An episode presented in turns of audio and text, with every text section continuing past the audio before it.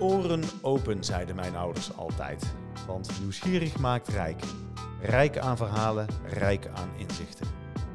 Ik ben David van Iersel en ga op zoek naar verhalen uit de regio Brainport.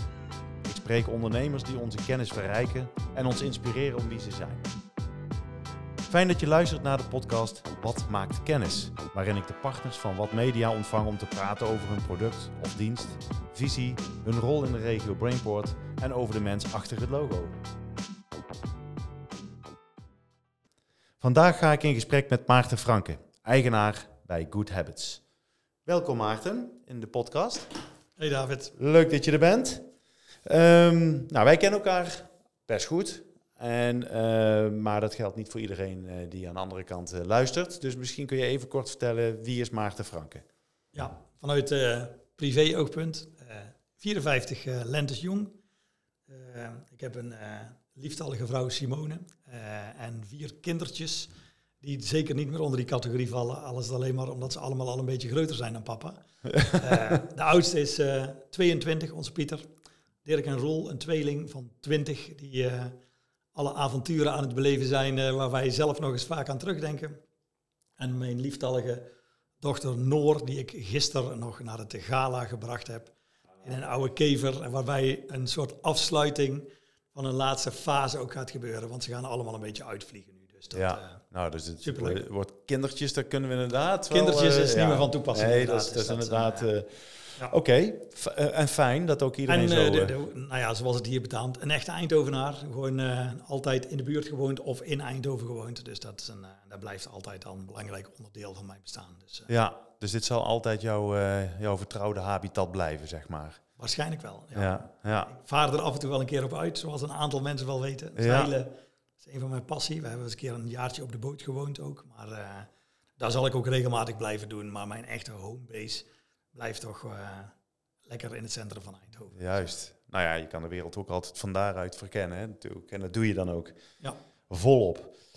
Hey, maar uh, Good Habits. Uh, nou, ik denk dat maar weinig mensen niet meer van jullie naam, of dat, jullie, dat ze niet bekend zijn met jullie naam. nou, dat is ook aan jullie succes te danken natuurlijk, maar daar gaan we straks over praten. maar er zijn er altijd een paar die toch niet helemaal weten. vertel eens even in kort, Good Habits, waar staat het voor? Ja, Good Habits. Good Habits online trainingen. Dus wat wij doen is, we zijn ongeveer elf jaar geleden begonnen met het opbouwen van een bibliotheek met online trainingen. En wat we toen bedacht hadden, leek ons wel een goed idee om die te gaan verkopen in een soort abonnementsmodel. Nou, tegenwoordig uh, wordt dat uh, onder SaaS-bedrijven geregeld ook wel. Maar wat je eigenlijk ziet is dat toen, uh, dan heb ik het over elf jaar geleden, was het helemaal nog niet zo gebruikelijk om dat te doen om een vast bedrag per jaar te vragen aan bedrijven en dan onbeperkt toegang te geven tot onze bibliotheek met online trainingen. Um, dus in het beginjaren hebben we best wel even moeten knokken om het voor elkaar te krijgen dat mensen zoiets een beetje geloof hadden in het model wat we daarbij hadden gedaan. Maar al vrij snel, na twee, drie jaar, groeide dat eigenlijk uit en waren er steeds meer bedrijven die mee wilden doen met het model van Good Habits. Mm -hmm. Het is een beetje uit de hand gelopen. Uh, een aantal jaren geleden hebben we daarom maar besloten om het succes in Nederland wat we hadden, om dat eigenlijk verder uit te breiden in Europa. Als je dan kijkt waar we nu staan, dan zie je ook dat wij in 14 Europese landen actief zijn. En als ik dan alle nieuwe abonnementjes ga optellen bij elkaar, dan uh, zie je al dat ongeveer 65% van de nieuwe abonnementen al niet meer uit Nederland komt. Dus we zijn echt een Europese speler aan het worden, waarbij nog steeds bedrijven een abonnement bij ons nemen om toegang te krijgen, onbeperkt toegang tot uh, een bibliotheek van online trainingen. Eh, recentelijk, een jaartje geleden, dat zullen mensen ook misschien wel hebben meegekregen in de pers, hebben we een nieuwe aandeelhouder aan boord gekregen in de vorm van Prozus, een vrij groot bedrijf. En daarmee zijn we nu het wereldwijde avontuur ingestapt. En dat betekent in concreto dat we op dit moment, as we speak, al zeven Braziliaanse collega's hebben mogen verwelkomen. Nou, heeft zijn voordelen. C Cesar, onze country director Mexico, al hebben aangenomen. En ook Cameron, wij geloven wel in typische namen, die zit uiteraard in Australië uh, aangenomen hebben om van daaruit eigenlijk ons landenportfolio een beetje verder uit te breiden.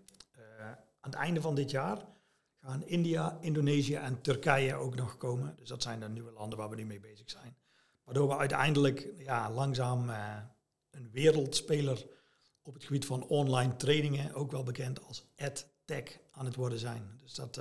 Wauw. Dat is in het kort Good Habits. Ja, en ehm, misschien als we een paar jaar geleden aan online trainingen dachten, dan uh, zou de eerste associatie nog uh, eh, LOE zijn of iets dergelijks. Uh, is die associatie er in het begin geweest? Zijn jullie een soort LOE? Nou, het, het, het, nadeel van online trainingen of van e-learning of edtech of hoe je het ook mhm, wilt noemen, mhm. is dat het allemaal wat vervuilde begrippen zijn. Dus er zijn heel veel mensen die zeggen dat ze iets doen. Dus als je een pdfje online zijn, zet, dan zeggen mensen al, dit is e-learning.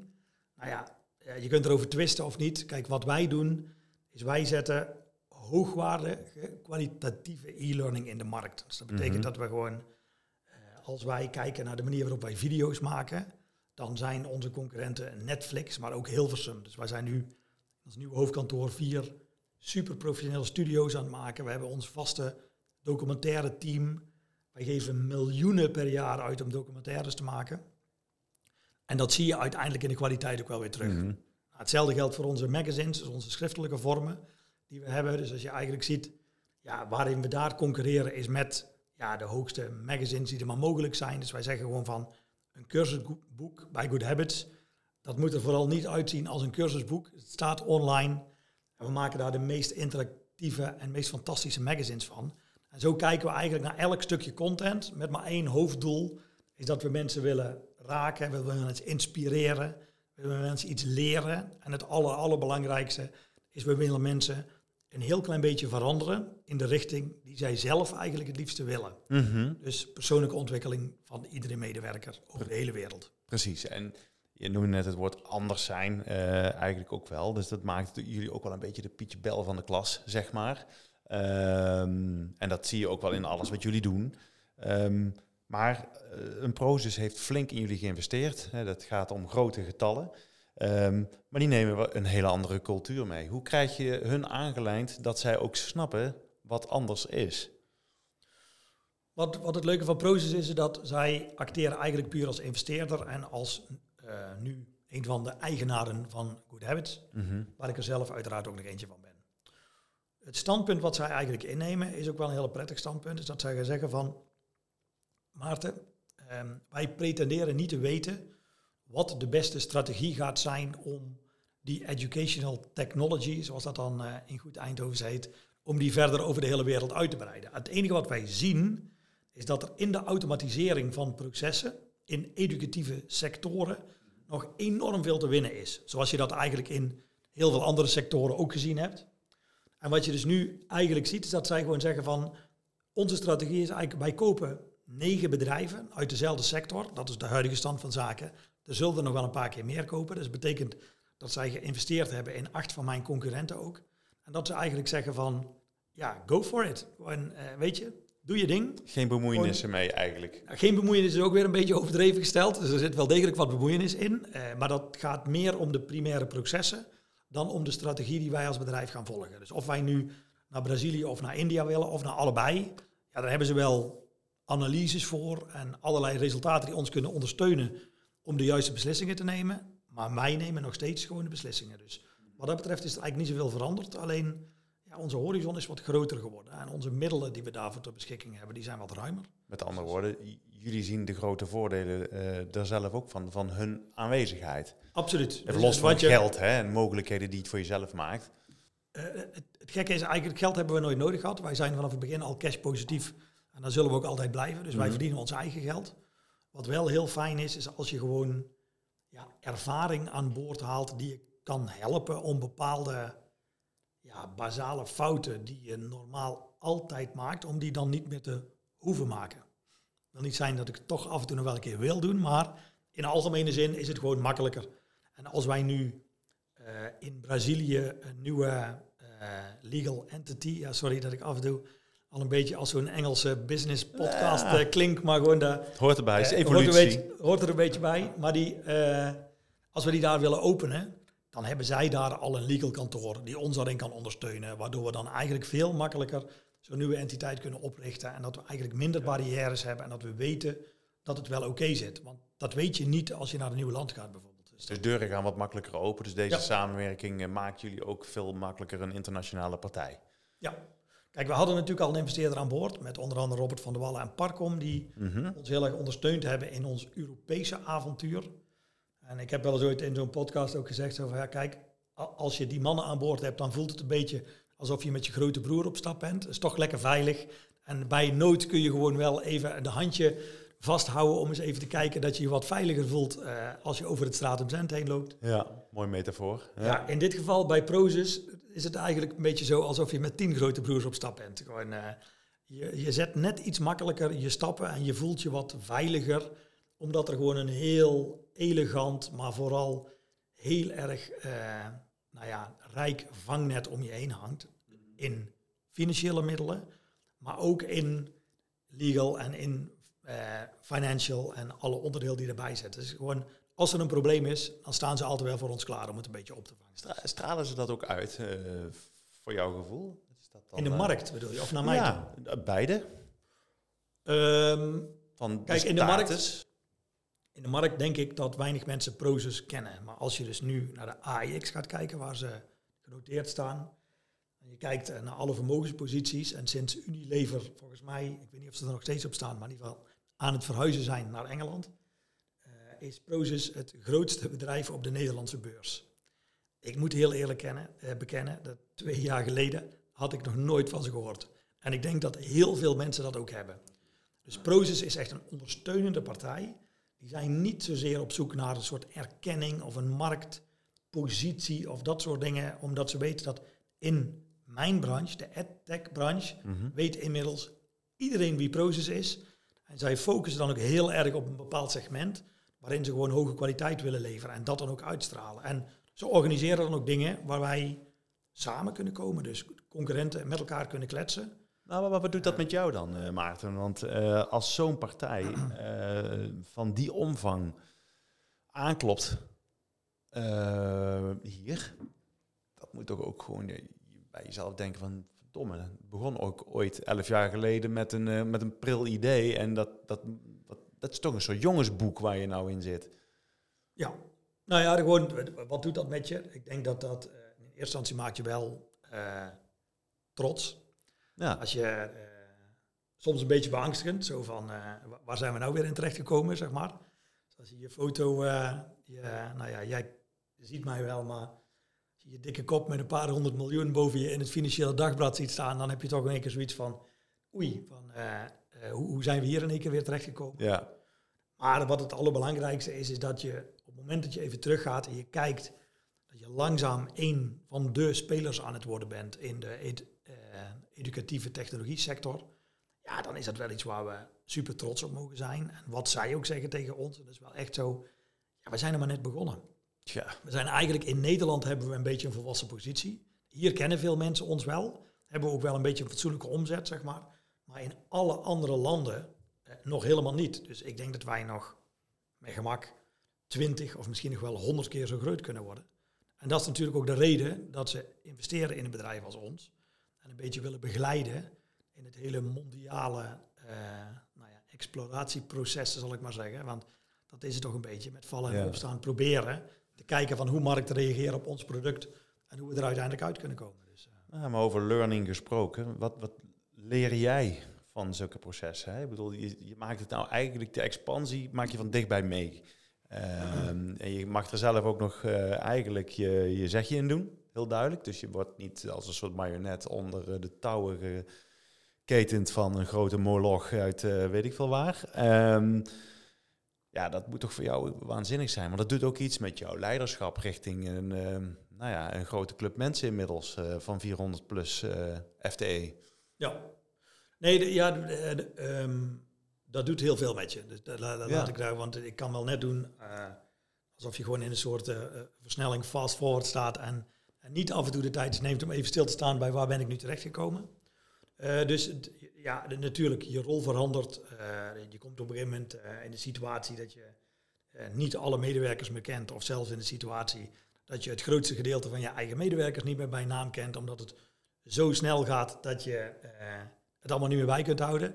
In de voorbespreking zeiden we het al even, maar alleen dit jaar al, van januari tot en met mei, zijn er meer dan 150 nieuwe medewerkers bijgekomen. Dus dat is gewoon een, een geweld wat op je afkomt. Wat, ja. Ja. Wat echt wel iets met je doet. Dus dat, is, dat, is, wel eh, vooral het gevoel van trots. Dat blijft natuurlijk toch wel. Maar aan de andere kant merk je wel dat je andere processen waar je vroeger wat dichter bij betrokken was, dat je die echt één voor één moet gaan loslaten. En dat je andere mensen, andere kwaliteiten in je organisatie moet gaan toelaten, die gewoon op al die gebieden veel beter zijn dan jezelf. Mhm. En ja, dat klinkt een beetje als een soort standaardpraatje dat je in die rol zit, dat je daarin verandert. Maar waar ik eigenlijk het meest trots op ben en wat ik een eer vind, is dat, kijk, elf jaar geleden ben ik samen met Patrick het bedrijf begonnen. En toen zijn we met dat bedrijf, is dat langzaam gaan uitgegroeid, waarin in het begin jouw stempel heel erg groot en belangrijk is. Mijn kindje, dat hoor je heel veel ondernemers altijd wel zeggen.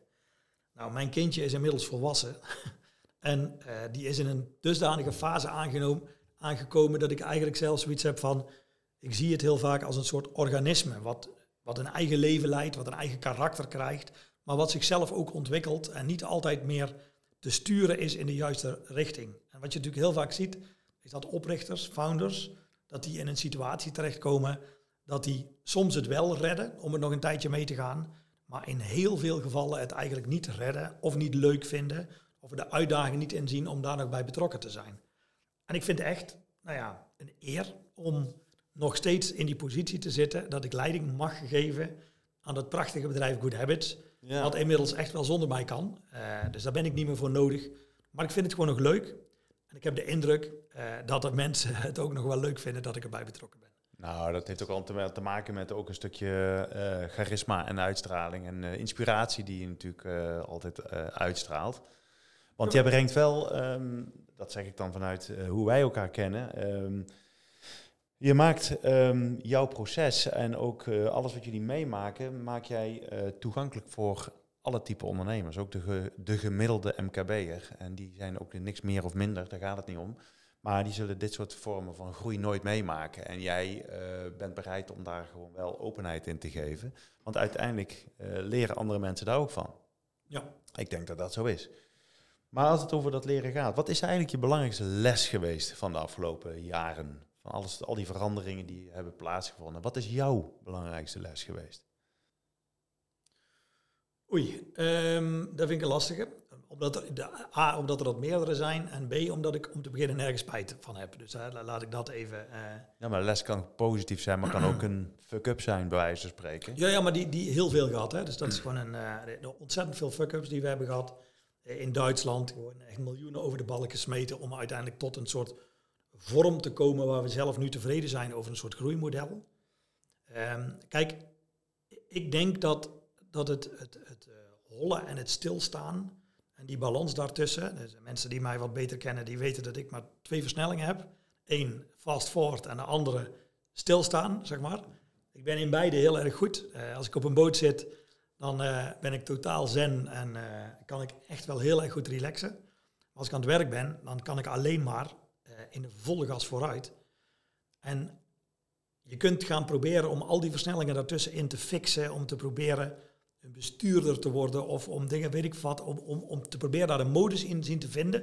En daar heb ik wel een beetje mee lopen struggelen op een gegeven moment van wat is nou in die veranderende rol jouw eigenlijke positie.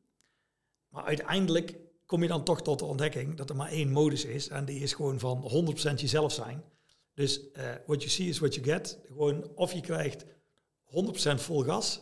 Of je krijgt iemand die lekker achterover aan het genieten is. En eh, ik probeer nu de balans maar heel erg te vinden in het afwisselen van die momenten. Om een beetje mijn eigen energielevel. eh, nou ja, je wordt er niet jonger op om dat allemaal maar te proberen te managen. En ook te proberen te managen wat er in je omgeving gebeurt. Ja, precies. En, maar, maar hoe ziet zo'n dag er voor jou uit? Want het is fast forward, zeg je, als je aan het werk bent. Hè, laten we de boot even in het midden, want dan weten we wel wat je doet. Sturen en genieten. Ja. Maar eh, nu doe je ook sturen, maar eh, aan een heel groot bedrijf. Maar hoe ziet een gemiddelde dag voor jou er eigenlijk uit? Van, eh, van 's ochtends tot, tot laat? Ja, dat, dat verschilt dus inderdaad van dag tot dag. Maar meestal heb ik op dit moment nog net iets te veel afspraken. Dus dat is gewoon een. daar probeer ik wel gewoon eigenlijk een groot gedeelte nog te besteden aan de communicatie binnen het bedrijf. Dus waarom doen we de dingen die we doen? Welkom nieuwe medewerkers. Eh eerste praatje met de nieuwe directeur van Mexico. Kijken hoe de markt in Australië eruit ziet. Om te proberen, want eigenlijk wat binding en communicatielijnen open te houden met eh, ja, de organisatie en de operatie waar je mee bezig bent. Aan de andere kant merk ik wel dat ik steeds meer tijd bezig ben aan stakeholders, noemen ze dat dan netjes, of stakeholder management. En dat zijn dan de aandeelhouders, eh, de board, eh, de directie en alle dingen die daarbij zitten, die nou ja, allemaal uh, mensen net zoveel aandacht nodig hebben als mijn vrouw, zeg ik altijd. Dus dat kost ook wel wat tijd. En aan de andere kant probeer ik eigenlijk gewoon heel veel afspraken in te plannen die me nog wel een beetje open-minded houden. Dus als ik mijn agenda indeel, volgens mij heb ik tegen jou wel zoiets gezegd, David, is dan zeg ik altijd van wat, wat ik eigenlijk moet doen is je, je, je, maakt je agenda deel je in, in twee categorieën. Dus één, zeg ik altijd, stel ik mezelf de vraag, is het belangrijk? En de tweede vraag is, is het leuk? En dat is een echt een hele belangrijke, want die zit heel puur bij jezelf. Ja. Dan zeg ik altijd tegen mijn secretaresse, zeg ik van luister, op het moment dat al mijn afspraken, of 70% van mijn afspraken in mijn agenda in de categorie vallen, het is en belangrijk en het is leuk, dan heb ik volgens mij de droombaan die iedereen zou willen. Dus dat is gewoon uh, super gaaf. Ja, zeker. Alleen zul je merken, als je naar een ander kwadrantje af gaat dalen, dan kom je tot de ontdekking dat je een aantal afspraken hebt die wel belangrijk zijn, maar niet zo leuk. Die heeft iedereen wel eens ooit een aantal. Ik zeg, doe mij dan een plezier. En op elke twee, drie afspraken die je inplant, waarvan je denkt, ja, dat is wel belangrijk. Maar, maar, dat, leuk. maar dat vindt hij niet leuk. Plan er dan eentje in die wel heel leuk is, maar niet zo belangrijk. ik zeg, dat is gewoon, en dat kan een rondje golven zijn, ja. of uh, whatever, uh, of afspreken met een oude kennis van vroeger, omdat je gewoon heel benieuwd bent hoe het met iemand gaat of wat dan ook. Ja. Dat bedoel ik met die open mind houden in de organisatie. En dan blijft er uiteindelijk nog maar één categorie over van de afspraken in mijn agenda. Dat zijn namelijk die afspraken die niet leuk zijn en die niet belangrijk zijn. En laten we daar helder over zijn, daar moeten we zo snel mogelijk vanaf. Ja. En die moet naar het ultieme dieptepunt nul, gewoon in mijn agenda komen. Ja. En zo moet je, ja, ik zeg wel eens ooit, kijk allemaal eens een keer terug in je eigen agenda, gewoon eens een weekje. En deel ze eens in in die drie kwadranten. Wat is leuk, wat is belangrijk? En kijk eens even gewoon, hoe zag je week er ook weer uit? En dan weet je waarom je aan het einde van de week ofwel stuiterend het weekend ingaat en heel veel zin hebt om dat achterstallige werk nog even te doen, of dat je af en toe, overkomt mij ook heel vaak, moet ik eerlijk toegeven, totaal uitgeput en uitgeblust op de bank ploft en denkt, ah, ik wil maar één ding en dat is gewoon heel vroeg naar bed vanavond. Ja, precies. En ik denk dat het daar heel erg mee te maken heeft van, nou ja, wat is leuk, wat is niet leuk. Ja. En wat is belangrijk. Want alleen maar leuk, ja, daar is ook niet... Uh... Nee, nee, nee, nee, dat gaat niet. Nee. laten we de, de toekomst in kijken. Um, wereldbespeler aan het worden. Um, wel toch de habitat hier in Eindhoven houden. Een uh, paar dingen. De regio. Uh, de regio Brainport. Hoe belangrijk is die voor jullie? De, de Brainport gaat over kennis en slimmigheid. Jullie brengen kennis uh, bij mensen aan. Dus ehm, hoe belangrijk is deze regio voor jou of voor jullie? Ja, kijk, wij worden natuurlijk de komende drie jaar op zijn minst weer de shirtsponsor van PSV. Zoals jij wel weet, maar andere mensen ook wel weten. En daarin mhm worden we eigenlijk al heel makkelijk gekoppeld aan die Brainport-regio. Dus Brainport staat ook op het shirt. En wij vinden die koppeling vinden we eigenlijk heel erg prettig. Omdat wat wij... Kijk, wij zitten natuurlijk, hoe je het ook went of keert, in de, in de business van het exporteren van kennis en vaardigheden. En gedrag natuurlijk. En als je dan kijkt naar deze regio, dan zie je dat dit wel getypeerd wordt als wat ze dan noemen een hele slimme regio. Waar slimme mensen vandaan komen, maar waar ook hele slimme processen worden geïmplementeerd, die je kunnen helpen om winstgevender, beter, gelukkiger, productiever, whatever ook te kunnen zijn, om dat soort voorbeelden in je bedrijf te kunnen implementeren eigenlijk. Toen wij begonnen met Good Habits, toen dachten wij heel erg van al die methodes die wij hier gaan bouwen, dus de, de cursussen die we aan het bouwen zijn om mensen te leren hoe bepaalde onderdelen werken, die dachten we, ja, die moeten we toch wel behoorlijk gaan aanpassen als we naar Spanje gaan of Italië of naar Brazilië of whatever, dat je dus eigenlijk gaat kijken van dat we ons moeten aanpassen nog meer aan de cultuur van het land.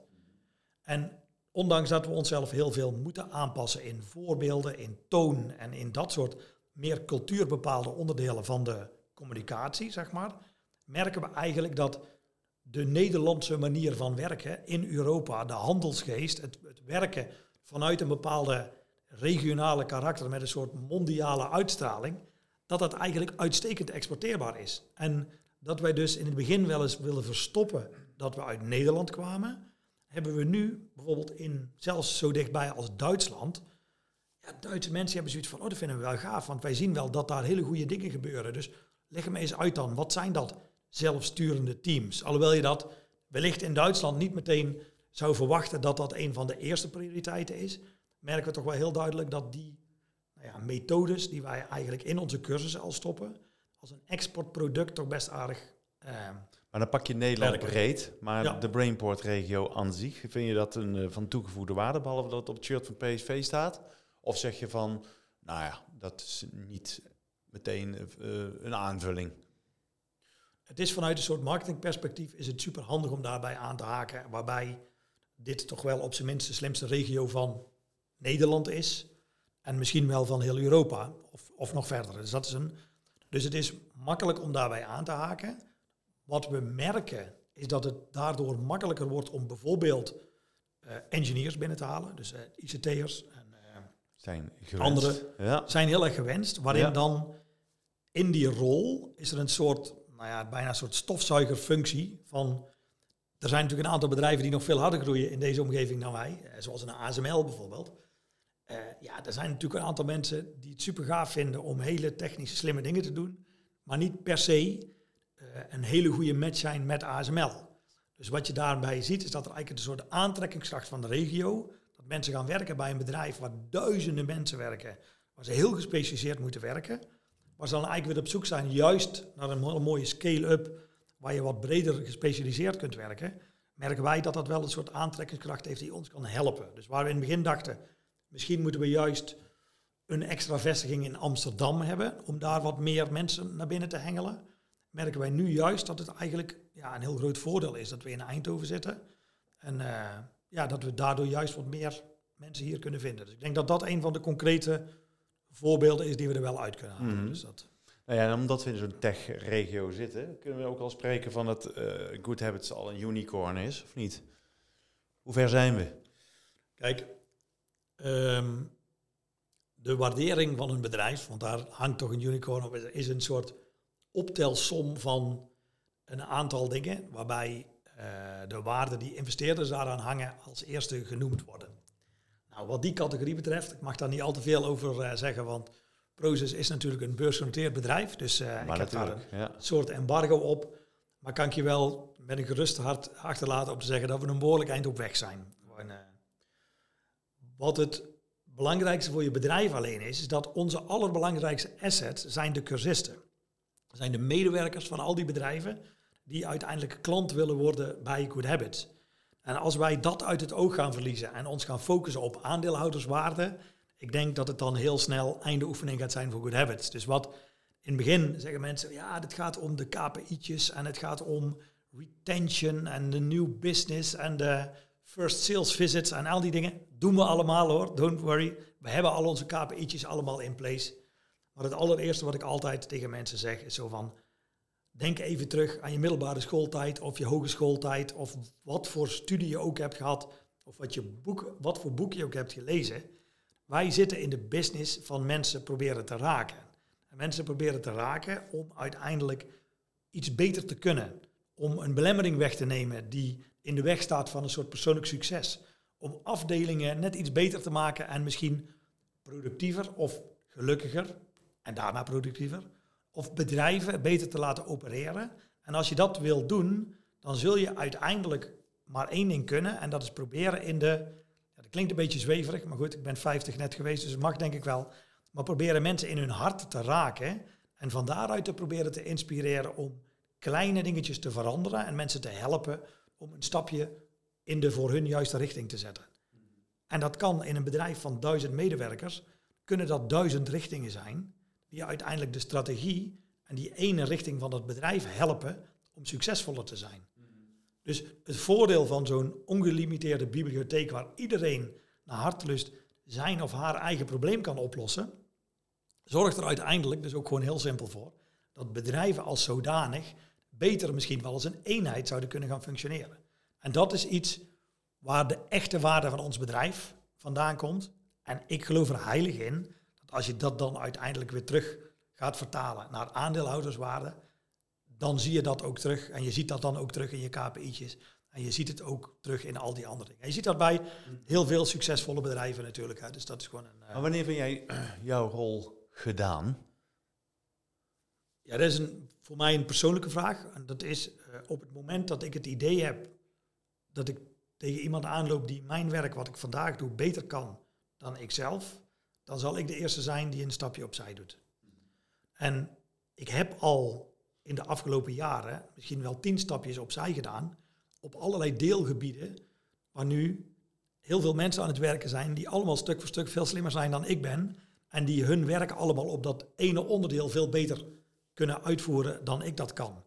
En zo bouw je uiteindelijk een team op Waarbij nu de vraag alleen nog is, van ja, welke kant gaan we op en hoe gaan we dat opbouwen en waar gaan we nou het accent leggen op bepaalde onderdelen. Mhm. Maar kijk, ik doe dit al niet meer alleen. Dat doen we echt nu als een bepaald teamproces met onze... Dat kan ook niet anders, denk Executive board of de directie, of hoe je hem ook zou willen noemen. Kijk, uiteindelijk, als ik niet meer weet, gewoon voor mijn gevoel, we moeten naar links of naar rechts, ik heb daar geen heel sterk gevoel bij, ik denk dat ik dan weer een stukje ga varen, om het maar te zeggen. Dus dat, eh, dan heb je altijd je kompas nog, hè? Dus zo is dat, ja. nou, dan zijn we ook bijna aan het einde van deze podcast. Maar uh, niet voordat ik je gevraagd heb, uh, een korte, met een korte antwoord. Waar staat Good Habits in 2030, maar vooral waar staat Maarten Franke in 2030? Um, 2030 is een, is een flinke endweg. Dus als je het tempo ziet waarin wij groeien, dan gaat dat heel hard. Um, maar vanuit Good Habits ben ik er dan wel 100% van overtuigd dat wij een organisatie zijn met enkele duizenden medewerkers. En of dat er dan drie of vijfduizend zijn, dat interesseert me niks. Actief in meer dan 100 landen over de hele wereld. En een hele belangrijke speler die gewoon eigenlijk het hele nou ja, leerproces van bedrijven en organisaties gewoon wereldwijd aan het domineren. Dus daar heb ik geen twijfels over. Ehm, ik ben er 100% van overtuigd dat ik dan op de ene of de andere manier nog wel betrokken zal zijn bij het bedrijf. Of dat dan nog steeds in de CEO of de algemeen directeursfunctie op zijn Eindhoven zal zijn. Mhm. Dat weet ik niet zeker. Het ligt een beetje aan ja, hoe de autonomie en de zelfstandigheid van die organisatie zichzelf door gaat, gaat ontwikkelen. Maar dat wij uiteindelijk... Kijk, Good Habits is een soort trein die aan het voortdenderen is. Die eigenlijk niet meer te stoppen is, dat gaat gewoon door. En ik denk dat wij in Brazilië uh, misschien wel twintig keer zo succesvol gaan zijn als dat we nu in Nederland al zijn. En zo heb je een heleboel landen waar dit, deze situatie zich elke keer gaat herhalen. En op het moment dat je ziet dat de wereld zo groot is en dat de ontwikkelingen zo ruim zijn, ja, dan, dan is echt een beetje de sky the limit. En nou ja, zolang die energie, dan merk je, dan zie je, ja, jij ziet het aan mijn ogen denk ik wel. Misschien hoor je het, maar... Altijd. Ja, daar vind ik wel heel gaaf om daar nog een onderdeel van te zijn. Dat snap ik. Maar goed, tot 2030, dat is wel een Het is nog een eindje, hè? Dat is een eindje, hè? Gewoon, uh, acht jaar, dan ben ik 62, vriend. Gewoon, uh. Oh. Ach ja, dan, en ik, uh, nou ja, dan staat er ook een 6 in mijn getal.